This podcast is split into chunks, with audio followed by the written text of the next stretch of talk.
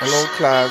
My name is Robert Brown, and I'm here to start this podcast today about the environment and the South.